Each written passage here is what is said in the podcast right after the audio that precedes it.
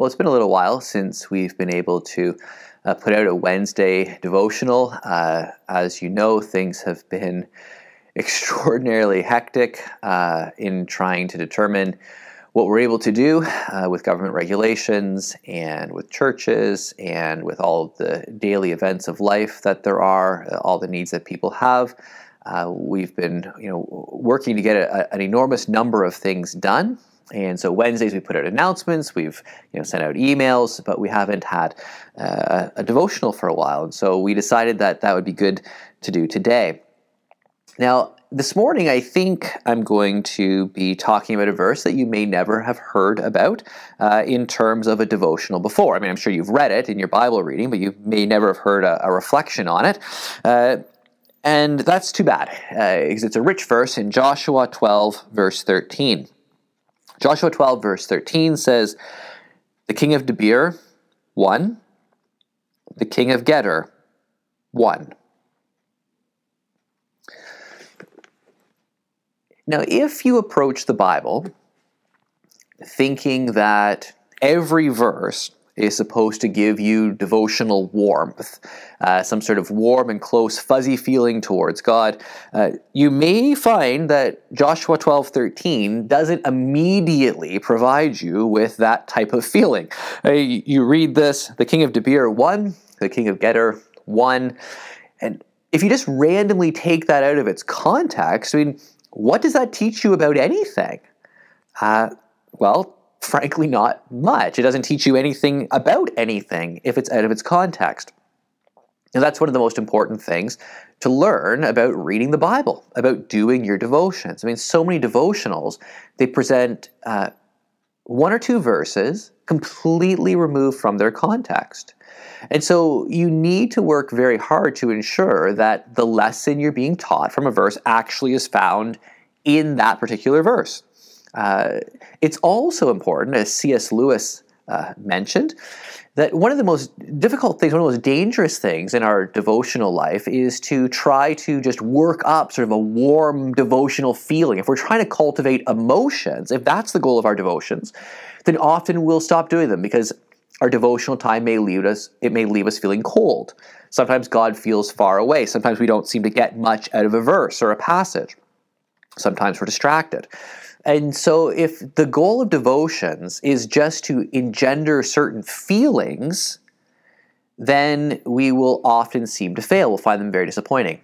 But the goal of devotions is not to just sort of cultivate this emotional feeling, it's to learn about God and spend time with Him. So, prayer and Bible reading, we, thank God. There are times when we are, uh, where our emotions are stirred by His truth and by His Spirit and presence.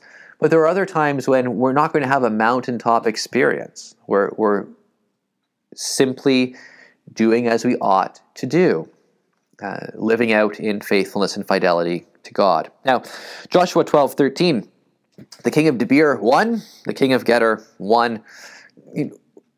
What is this supposed to teach us about God?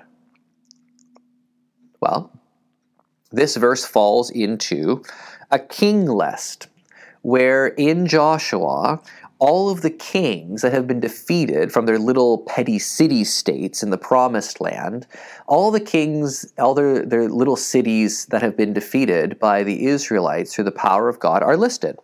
It's, it's, it's keeping track. It's a memory aid.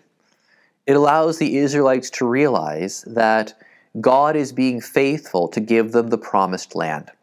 And although there is opposition, although there are numerous kings and obstacles that have stood in their way, God Himself is giving them the victory.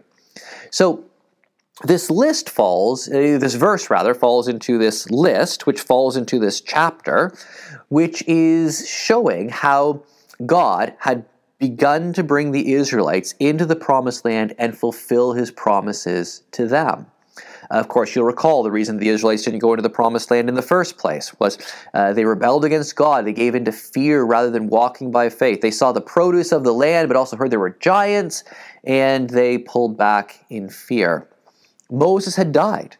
Uh, the one who for 40 years had led them in the wilderness, the one who had uh, been instrumentally used by God to bring them out of Egypt, to lead them, you know, who, who had given them the covenant law in Sinai Moses was gone.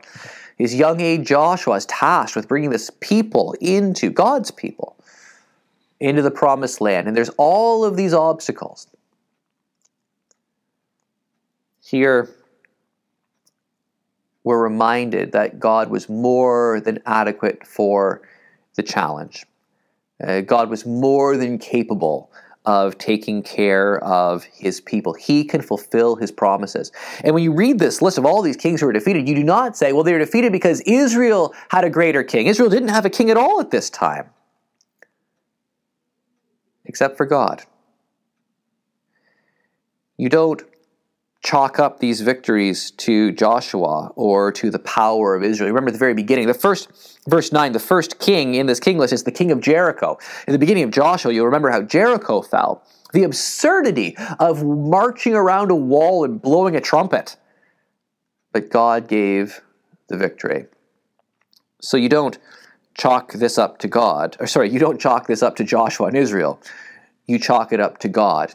He is the one who has brought about this victory. So, when we read a verse like Joshua 12 13 in all of its splendor and all of its, its riches, it's a verse that shows us in some ways how important it is to read the Bible properly, uh, to engage in hermeneutics, to learn how to, how to put verses in context. And, and when those verses are in context, this is the, this is the, the part of the greatness of, of reading the Bible devotionally, what you sometimes try to get out of one verse isn't really there. But when you put that verse in its greater, wider context, in terms of its its slightly larger contextual position, and then locate that contextual position in, in, the slightly larger frame of what God is doing in that era and epoch of salvation history, it's amazing what God does. It's amazing what he has done.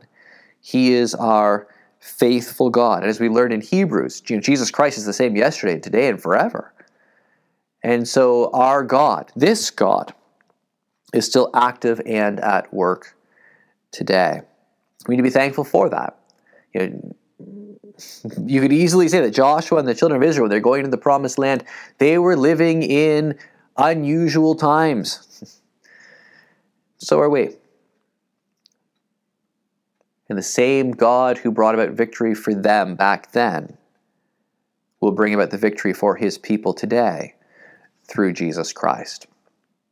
Well, may God be pleased uh, to help us read our Bibles well. Uh, as C.S. Lewis noted, to not read for just our own emotional sake, but to read to learn and to obey. And may God help us to take great comfort and hope from who He is and what he has done, as Joshua 12 13 so clearly teaches.